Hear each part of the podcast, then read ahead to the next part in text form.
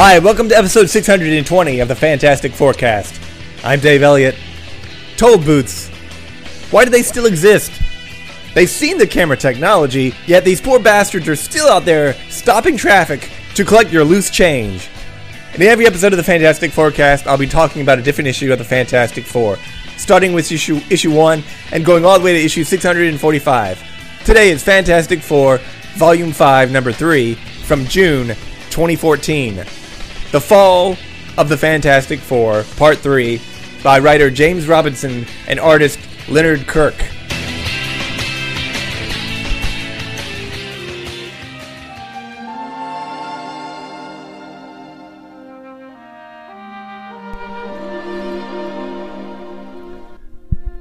So, there's a cover by John Romita Jr., one of my favorite artists. How come he has never worked on the Fantastic Four? That makes no sense. He's done pretty much everything else at Marvel, but not the Fantastic Four. Kind of surprising. So we pick up after Johnny has seemingly lost his powers. Reed is running some tests and brings up the fact that Johnny once died in the negative zone and was brought back to life in the negative zone. And Reed explains that some of the stuff used in the bomb that killed all those alien creatures, or stunned all those alien creatures last issue, they're, not, they're still alive. The stuff that he used also came from the negative zone. And that's what took Johnny's powers away. So Johnny remains calm. If his powers are gone forever, he seems okay with it.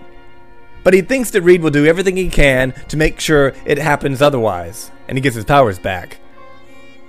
I guess it's flame off, he says as he, as he leaves the lab.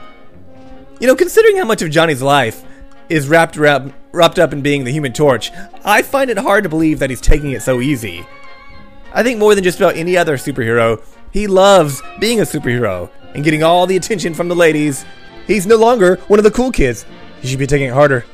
Meanwhile, Ben is over at Alicia's apartment and he's going over some of his old Marvel 2 in 1 adventures.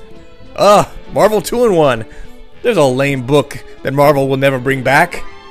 Oh, wait. No! Now, Ben talks about how Johnny's dealing with his powers being gone, and Alicia keeps working away on her statue of a half man, half bull. A Minotaur? I think he's one of those creatures, characters from that team Zodiac. How does Alicia know what this creature looks like? Were they dating previously? I tell you, Alicia has always been one of those most uh, inexplicable characters. She makes statues, but she's blind, so she has to touch her subjects to know what they look like. And I'm guessing there has to be a lot of touching. But she's got statues of like Doctor Doom and all kinds of superheroes and supervillains. I'm guessing this goes along with her low self esteem issues. I think she's been whoring herself out to the heroes and villains so she can touch them, make their statues, and sell them for some serious bank. She's a very weird character, and I don't think any of the Fantastic Four writers have even scratched the surface of how crazy her life must really be. Alicia mentions that Ben seems happiest when he's dealing with some kind of evil or cosmic menace. And that can be, you know, difficult. I mean, Alicia is kind of like Huma Abedin, and Ben Grimm is like Anthony Weiner. And Evil and Danger is kind of like a cell phone. It will always disrupt and tear apart their relationships. Ben says, this time he will protect her, he promises. You know, previously, not long before they broke up, a nihilist came along and he beat the shit out of Alicia. So you would imagine she should have some very serious concerns about getting back together with Ben Grimm.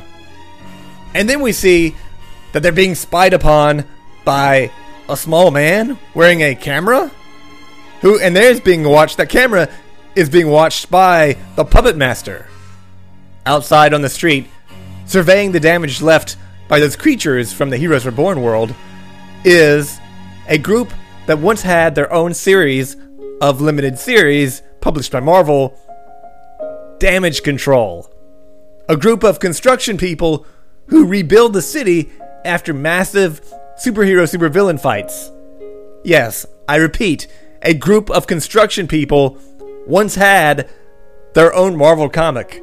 Yeah, and here they are in the pages of The Fantastic Four. Take that, Moon Knight. The damage control guy asked Reed how these creatures got out. Reed says he's trying to figure that out. And later, Nick Fury Jr.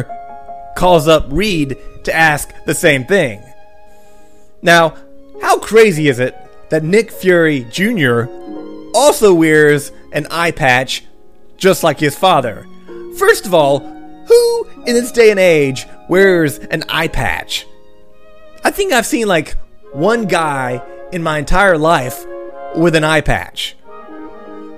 I think people in that condition usually just go for the glass eye, which is a little less showy, by the way. Second of all, how crazy is it that both Nick Fury and his son both lost an eye?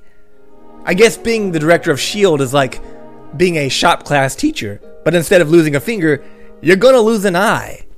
During the conversation, Nick mentions that the creatures are being held by S.H.I.E.L.D., and they have orders to terminate them all which seems to ruffle Reed's feathers. Oh no, don't tell me. Reed's gonna go try and free the creatures from S.H.I.E.L.D. If Reed does that, I am done. I'm ending this podcast. Okay, I'm ending this podcast anyway, but oh well. And down in the deep sea, we see some of these whale creatures with arms and legs. They are really cool. And Sue is in an underwater ship with the Future Foundation children, who are not very cool. They've been invited by the Submariner to take a tour of the area, the grazing area of the Gigantos, the whale creatures with arms and legs. Namor is outside of the, outside the submarine swimming around, and Bentley points out to Franklin that Namor keeps looking in the windows, looking at Franklin's mom, funny. You know, I think the worst part about being a superhero is those tight uniforms. You know, erections? The Submariner better be careful here because he's got children watching, for goodness sake.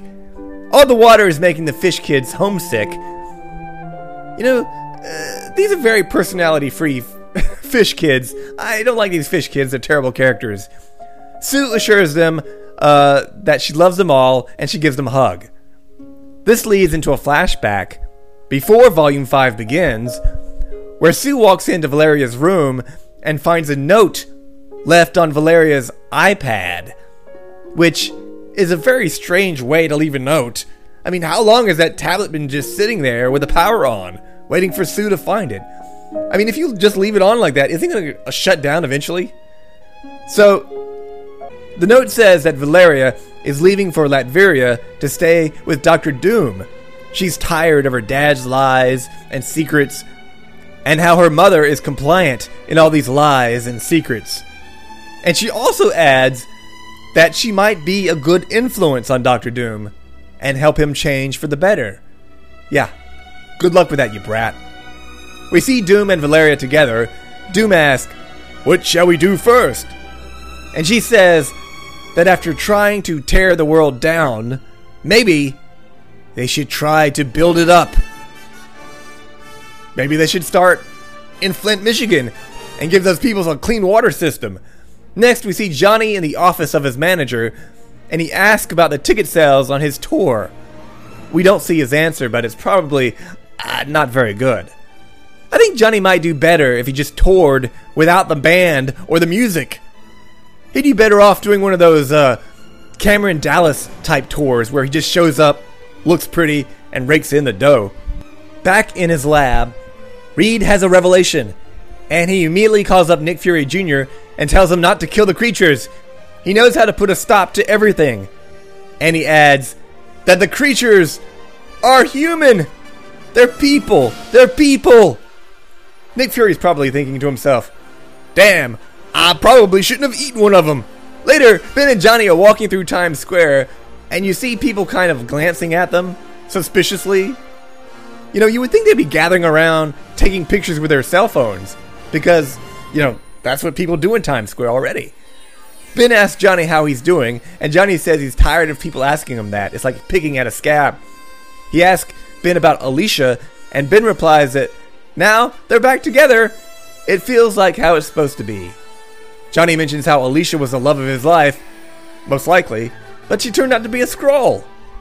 Ben says the last he knew, Elijah, the Skrull was trapped in the negative zone, Johnny says that he looked and he never found her when he was trapped there too. Next, we see a familiar crowbar. I don't think anyone's ever called a crowbar familiar before, but this one is. Probably because being being held by a purple gloved hand. It's the Wrecker from the Wrecking Crew. You know, those dudes who like to, um, you know, wreck stuff. He smashes down on the street, cracking it up, and people, including Ben and Johnny, go flying everywhere. Johnny tries to flame on. Ugh, that ain't gonna work. Ben says he'll handle it. But then, from the smoke, we see the rest of the new Frightful Four emerge. The Wizard, of course, and the other members of the Wrecking Crew. Thunderball, he's the guy with that big ball on a chain, and the other dude who's like been replaced by a girl. Or he transitioned. I don't know. I could Google about this and find out, but I don't care. I'm sure we'll find out more about this new Frightful Four next issue. And I must say, this is the toughest looking Frightful Four yet. Of course, ditching Paste Pot Pete is a good start. And with that, we've got 15 more issues to go. If you have any questions about the Fantastic Four, about this podcast, or if you need relationship advice, you can email me at podcastff at gmail.com. Follow me on Twitter, Dave Elliott at podcastff. And you can download other episodes at iTunes and find them all at www.podcastff.podbean.com. So long, kids. This podcast is over.